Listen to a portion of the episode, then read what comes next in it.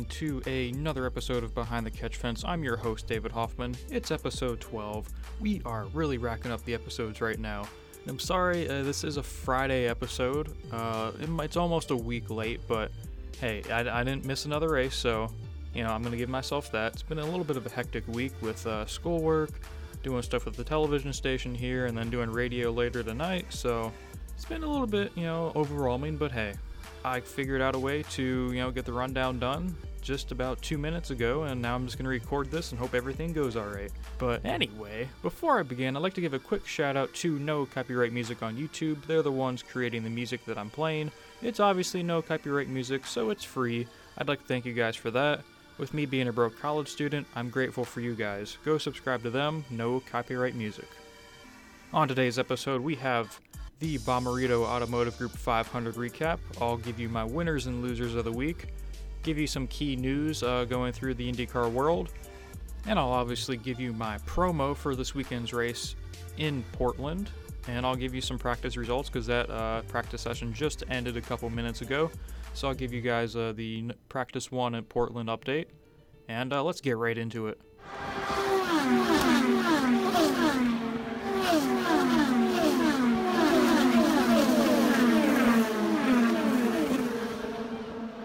Man, I bet you guys are loving that sound. Whoo, I love that transition right there. I'll try not to get too distracted by it every single time, but nothing beats it, just saying. Whew. Anyway, the Bommarito Automotive Group 500 race recap. Points leader Josef Newgarden snagged the pole, with four time champ Sebastian Bourdais starting alongside him. And important to note, championship contenders Alexander Rossi and Scott Dixon would start 11th and 8th, respectively. It was a frantic opening lap uh, where Newgarden would prevail going into turn one, but further back, Takuma Sato would get wicked loose under Ryan Hunter-Reay. However, both would continue on without any issues. Also on lap one, Marcus Ericsson would get loose and slow coming out of turn four, and the caution would come out. It was an absolutely insane opening lap, uh, three four wide going into turn one and two, then off the backstretch going into three. Guys were frantically fighting for every single position. Moving on to lap 54, caution would come out for Team Penske's Will Power, who would get up into the gray area on the track and he would slap the wall. On lap 67, major trouble for championship contender Scott Dixon. A hole in the radiator on the opening lap would eventually lead to water pressure loss and a permanent trip to the garage. Dixon would wind up finishing 20th. Then on lap 69, James Hinchcliffe would lead the field back to the green flag, but rookie phenom Santino Ferrucci would be breathing down the neck of last year's most popular driver. Then on lap 83, Ferrucci would dive underneath Hinchcliffe to take the lead, and then Ferrucci would have a commanding lead for a large chunk of the next stint. On lap 192, Sebastian Bourdais, or as Santino Ferrucci, his teammate likes to call him Dad, would get up in the gray area, hit the wall, and break the suspension of his car, promptly ending his night. That timely yellow would allow Takuma Sato, Tony Kanaan, Ed Carpenter, and Josef Newgarden to leapfrog the leaders, during that pit cycle before the Bourdais crash, those four would lap Ferrucci, Rossi, and Hinchcliffe, who are the current leaders at the time. That would mean they'd be able to pit under yellow and keep their track position since the leaders before the pit cycle had to come around and get their lap back. Then, with 20 laps to go, Alexander Rossi would be forced to pit early, trying anything he could to gain spots back and gain time on the leaders. The final three laps, the battle would rage on between Takuma Sato and Ed Carpenter, putting on an absolute thriller. Coming to the checkered flag, Sato would just edge out Carpenter by three one hundredths of a second, notching his second win of the season. Behind them, Josef Newgarden would force yet another potentially championship altering move that would find him spinning and coasting towards the line. He would lose three spots in that process. A replay afterwards showed Newgarden diving underneath Ferrucci, who had slid up into the marbles in turn 4 and then drove his Honda back down in front of Newgarden. He would then get loose underneath Ferrucci and spin. Newgarden was not pleased after the race, saying that the move Ferrucci did was absolutely dangerous. In quote, he came directly down a block at the end, which there was no reason to. I gave him the position twice. I was dealing with vibrations all night. My car was getting worse to drive throughout the race, and I gave him the position over and over again. He's got to learn that this is professional auto racing, and if you do that on an oval, you could cause a very serious wreck. Ferrucci after responded, saying, At the end, I was just trying to get Tony Kanaan, and I lost the car. I wanted to get out of the marbles and I didn't close the line on him too much. Obviously, we're fighting for two different championships, and at the end, I did what I had to do to save that car, and unfortunately, he got the worst of it. He did finish the race and he still picked up some championship points. Overall, I could have given him a little bit more room, but I really wanted that hardware. There's a little bit of a spat between those two. Uh, they'll be the face of IndyCar for years to come. Obviously, Ferrucci being a rookie and Newgarden being the young American star who's been able to make a name for himself with the 2017 championship, and he might just lock up his second championship in the last three years uh, in the, in the uh, next couple weeks. But the thing is, I saw that, you know, watching the replay of it, I saw that as a racing move. I didn't see anything wrong with what Ferrucci did. Ferrucci had to do what whatever he could to keep his position. And Newgarden, he kind of forced the issue by like just diving down underneath Ferrucci, knowing that the car may not stick at all, and it obviously didn't. And Newgarden, you know, pushed up and ended up spinning around, and there's nothing Ferrucci could have done about that. I mean, I respect Justin Newgarden a whole lot, but it's something, you know, Santino Ferrucci has to stand up for himself. He has to make a name for himself, and that's the only way you're going to be able to do that, is if you don't back down from competitors and you're able to, you know, continue on and just fight every single lap. I'm sure these guys, you know, they'll talk about it in the next couple days and they'll be fine, I'm sure. But it's just one of those things where I didn't see anything Santino Ferrucci did wrong. I totally get where Newgarden's coming from. Obviously, he's just trying to look out for Ferrucci so he doesn't make a, a bad move like that at Indianapolis. But it's one of those things where Ferrucci, he'll learn and he's just going to continue to get better each and every week. And obviously, he has. And if I was Newgarden, I wouldn't have pushed the issue to try and get one more spot and then ended up, ended up costing you like three or four spots. But uh, I mean, all in all, that's just more of a racing incident, and there's nothing really to come out of it. And now looking at the results, Takuma Sato was your winner, followed by Ed Carpenter and Tony Kanaan. And a little side note the average age of the podium was 41.3, the 20th oldest podium since 1956. Needless to say, the old guys outsmarted the young guns and flexed their muscles last Saturday night. Santino Ferrucci, the rookie, ended up finishing fourth. Simon Pagenaud fifth. Connor Daly sixth, which is the best uh, finish this year for Connor Daly. Josef Newgarden seventh. Ryan Hunter-Reay eighth. Rookie Colton Herta ninth. And Marco Andretti in the top ten. Let's go, Marco. Atta boy. And now moving on to the standings. Josef Newgarden still has the points lead, and he has a 38 point gap to Simon Pagenaud in second. Alexander Rossi 46 points behind in third, Scott Dixon 70 points behind in fourth, and Will Power 147 points behind in fifth. Not a lot of movement in the standings. I mean, Takuma Sato jumped up to sixth in points. Ryan Hunter-Reay is seventh. Graham Rahal eighth. Santino Ferrucci did jump up three spots up to ninth. And uh, Felix Rosenqvist is currently 10th in points, with the mayor of Hinchtown, James Hinchcliffe, right outside the top 10 in 11th in points.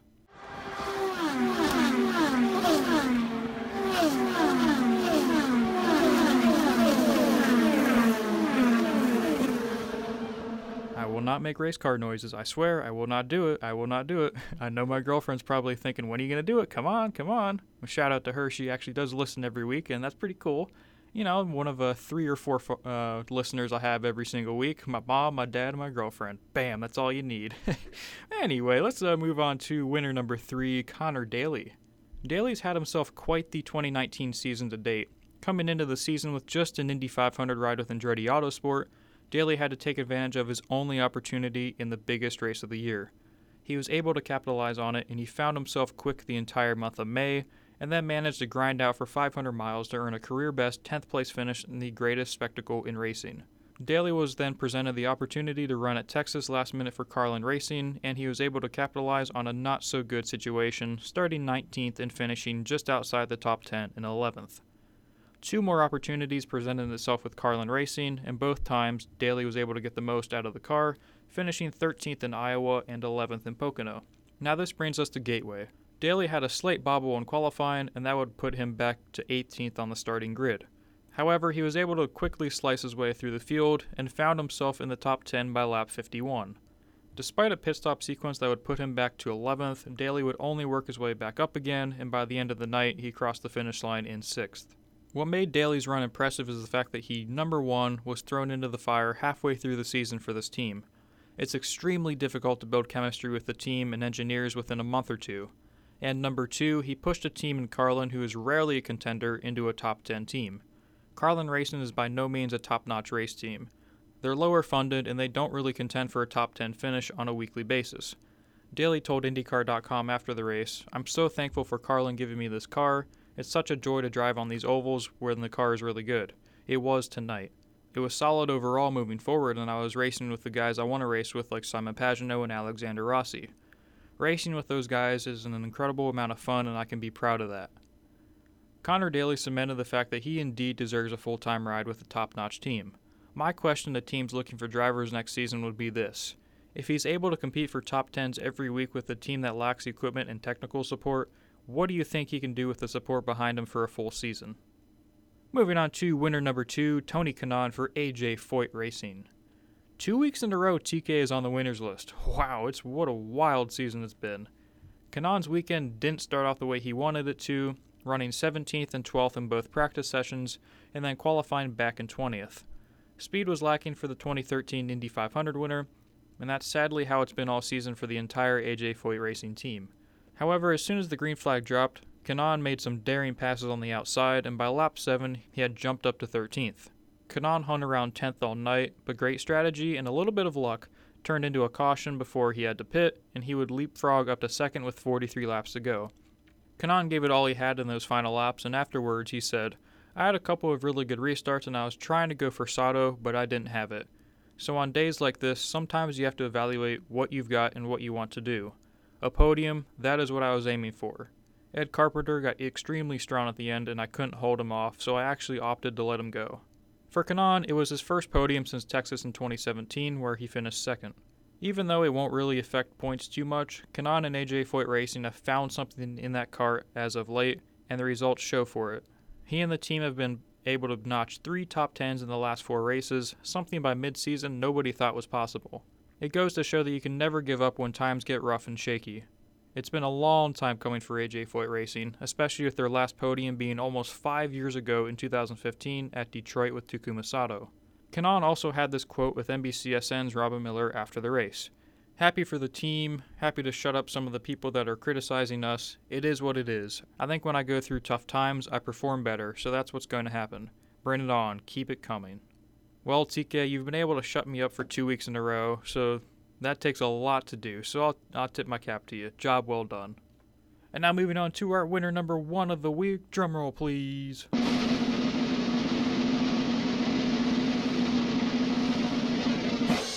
Takuma Sato for Rahal Letterman Lanigan Racing.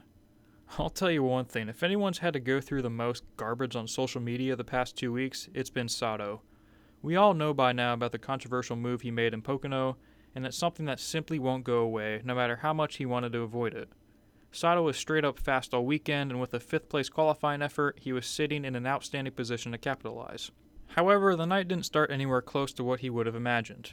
A slow start to the race put Sato in a vulnerable position, and he found himself going four wide going into turn one on lap one. He tried to hold his line, but that would only cause a near disaster with Ryan Hunter-Reay. Sato would get loose in the middle of Hunter-Reay and James Hinchcliffe. However, Sato would do a remarkable job of saving the car, and he would continue on back in 13th. Falling back to 13th would put Sato and his Rahal Letterman Lanigan team in a precarious position. That would lead them to opt out to a different strategy from the leaders and hope it played out in their favor. Fortunately for Sato, that timely caution would come, and he would lead the final 48 laps and prevail in an epic duel with Ed Carpenter. For Sato, it was a picture perfect way to respond to Pocono's controversy. No excuses, no lingering thoughts about the past. Sato did exactly like any true racer would do put his head down, focus on what's ahead, and come back with a vengeance to silence the doubters. Sato said after the race, The win is always special, particularly after the difficult circumstances. Just head down, do our job, and believe in ourselves and taking the moment to come back. We came back. There's something about Takuma Sato that rarely any driver in the IndyCar paddock or the rest of the racing world have. He has a killer instinct that he's going to take the chance that no matter how questionable it is, he's well prepared to face that outcome, whether good or bad. At 42 years old, Sato is still performing at such a high level, and he has that X factor quality as a driver that a lot of veterans in the sport simply don't have. He'll take any car he opts into and always get 110% out of it. Now, Sato has a great opportunity to go back to back this weekend in Portland, especially with confidence, momentum on his side, and a hunger to do whatever it takes to win any given weekend.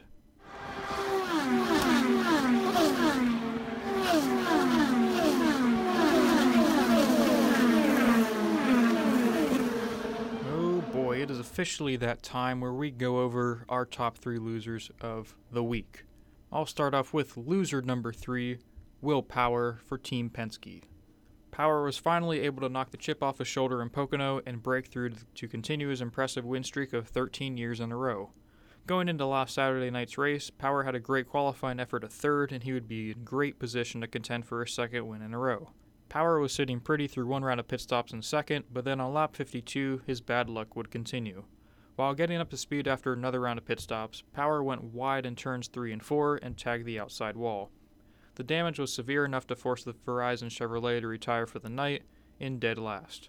Just when I thought their luck was beginning to turn around after a huge win, Power has a costly mistake that ends any chance of going back to back and continuing their positive momentum. Power still sits solidly fifth in points, however, the 2019 season just hasn't been his year at all. Costly mistakes on pit road, driver errors in the pits, mistakes on track, and straight up bad luck has hindered this team from competing for a championship. Despite all that, I have no doubt the number 12 Verizon team will figure it out and work out any kinks to be ready for next season. Moving on to loser number 2, Scott Dixon for Chip Ganassi Racing. Dixon had made up a pretty big chunk of points over the past couple weeks, and going into Gateway, he had cut the margin from 80 plus points to just 36. A disappointing qualifying effort of 8th meant Dixon would have to be more aggressive on the initial start. Before the green flag dropped, something punctured a hole in the radiator, but for the first stint, there wasn't any sign that the puncture had happened. However, after running as high as 6th, the water pressure dropped and there wouldn't be any solution to the problem. Finishing a disappointing 20th, now Dixon is all but out of the championship hunt, 70 points back with only two races to go. Looking back on the season briefly, Dixon was pretty much as consistent as he ever has been, outside of a rare crash in Detroit Race 1 and disappointing 17th place finish in the Indy 500. The Gateway issue is one of those odd events during the race that rarely happen. It's unfortunate because I was getting hyped up to see Dixon come out of nowhere and steal another championship at the last second. Dixon is one of those drivers that you can never count out because he and his Chip Ganassi racing team always seem to find a way to overcome and come back stronger than ever. I expect Dixon to be fighting for a sixth title next season. Loser number one, Alexander Rossi for Andretti Autosport. The unfortunate circumstance in Pocono which led to Rossi losing valuable points in the championship hunt was devastating overall for the entire Andretti Autosport team. Going into Gateway, they had to scramble to figure out how they could get back to pressuring Josef Newgarden. A tough qualifying effort of 11th left the team pondering why they didn't have the most competitive times. During the race, Rossi simply didn't have a winning car. Strategy vaulted them up as high as third, and before that costly yellow in the closing 40 laps, Rossi was running fifth. With worn tires and running close on fuel, Rossi would be forced to pit with 19 laps to go. He would end up finishing in 13th, one lap down. Looking at Rossi's results these past couple weeks, bad luck and lack of speed has plagued his Andretti Autosport team. In Iowa, where he finished 6th, it seemed like the car had flatlined around 5th through 10th, and that's all it had. Then in Mid Ohio, Rossi had a good car, but not a great car, and he never once had a whiff of the lead, and he would end up running around 5th to 8th all day.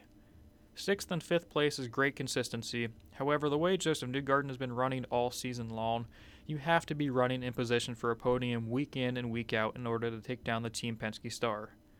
Maybe if Rossi would have notched two top fives these past two weeks in Pocono and Gateway, he'd still be well in contention. However, with two bad weeks in a row, it would take a mistake by both Newgarden and Pagenaud for Rossi to seriously re enter the championship picture.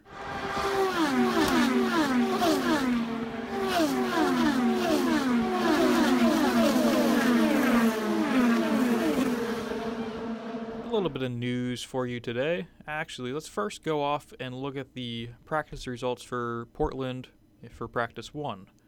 Colton Herta was fastest, followed by Alexander Rossi, Scott Dixon, Josef Newgarden, Marco Andretti, James Hinchcliffe, Zach Veach, Felix Rosenqvist, Ryan Hunter-Reay, and Takuma Sato the top 10 in first practice in Portland.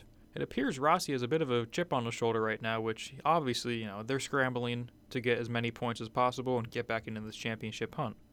Hey, you know, if if uh, Rossi's able to notch a win in Portland and go into the finale with a shot with uh, double points, mind you, at Laguna Seca, he might still be in it, but we'll have to see come Sunday. In the news, Arrow Schmidt Peterson Motorsports driver Marcus Ericsson will not race this weekend in Portland following a request from Formula One team Alfa Romeo to be at this weekend's race in Belgium. Ericsson will be on standby for Kimi Räikkönen, who pulled a muscle recently. 2019 Super Sub Connor Daly will be Ericsson's replacement in Portland. I really think Ericsson's days are numbered in IndyCar. He struggled for a good bit of the season, even though he's shown flashes on oval specifically, as well as a second place finish in Detroit Race 2. Ericsson has said recently that he loves IndyCar and hopes to stay with Arrow SPM going forward. However, I feel the team will look elsewhere. Looking on the other side of the story, Connor Daly has a unique opportunity to show Arrow Schmidt Peterson Motorsports, as well as McLaren, what he can do. Obviously, we don't definitively know where James Hinchcliffe is going yet, but a duo of Daly and Hinchcliffe at Arrow McLaren SPM next season is a very solid option. I think it'll be interesting to see if Daly can adjust quickly during the weekend and compete in the top 10 in terms of speed. He's been able to adapt extremely well so far this year, especially with the unknown of whether or not he'll be racing the next week. This will be a topic to keep an eye on as the weekend progresses. In other news, the 2020 NTT IndyCar Series schedule will be released later this week, so probably I'd say tomorrow or Sunday, maybe even uh, Monday. But Richmond is most likely going to take Pocono's spot in the schedule with no indication that plan has changed. And that is all we have so far for uh, what the upcoming 2020 schedule will look like. But I'm sure after the uh, schedule gets released that I'll go over that during next week's episode and break that down a little bit for you guys. And now here's my personal soapbox for the week. This past week in Gateway saw a crowd of more than 42,000 people in attendance the highest at the track since it came back on the schedule in 2017. However, the race got a dismal .23 overnight rating on NBCSN, down from last year at .26. For anyone wondering about how the ratings work, basically it's all based on Nielsen Media Research. The company has been researching ratings for over 50 years.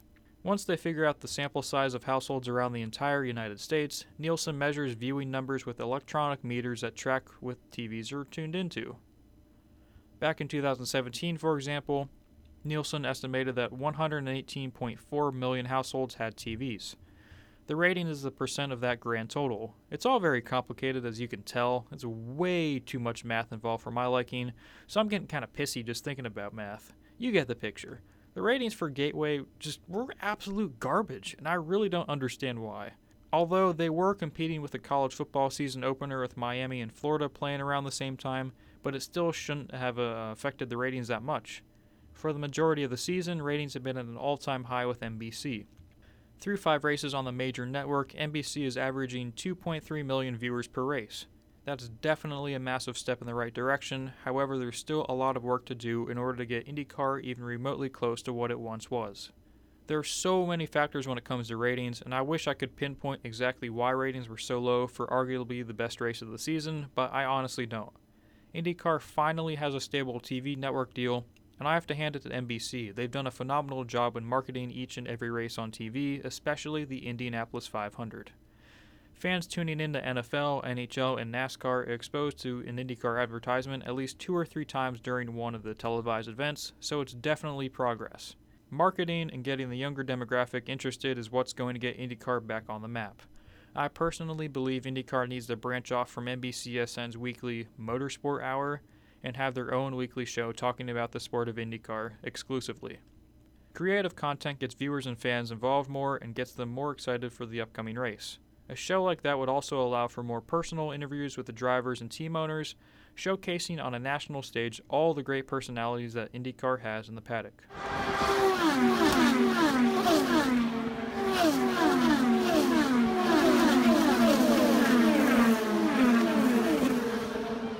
And now, time for your weekly promo.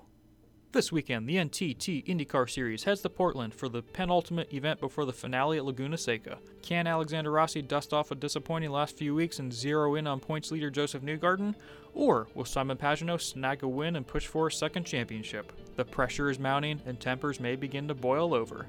Make sure to tune in to the Grand Prix of Portland on Sunday, September 1st at 3:30 p.m. Eastern Time on NBC.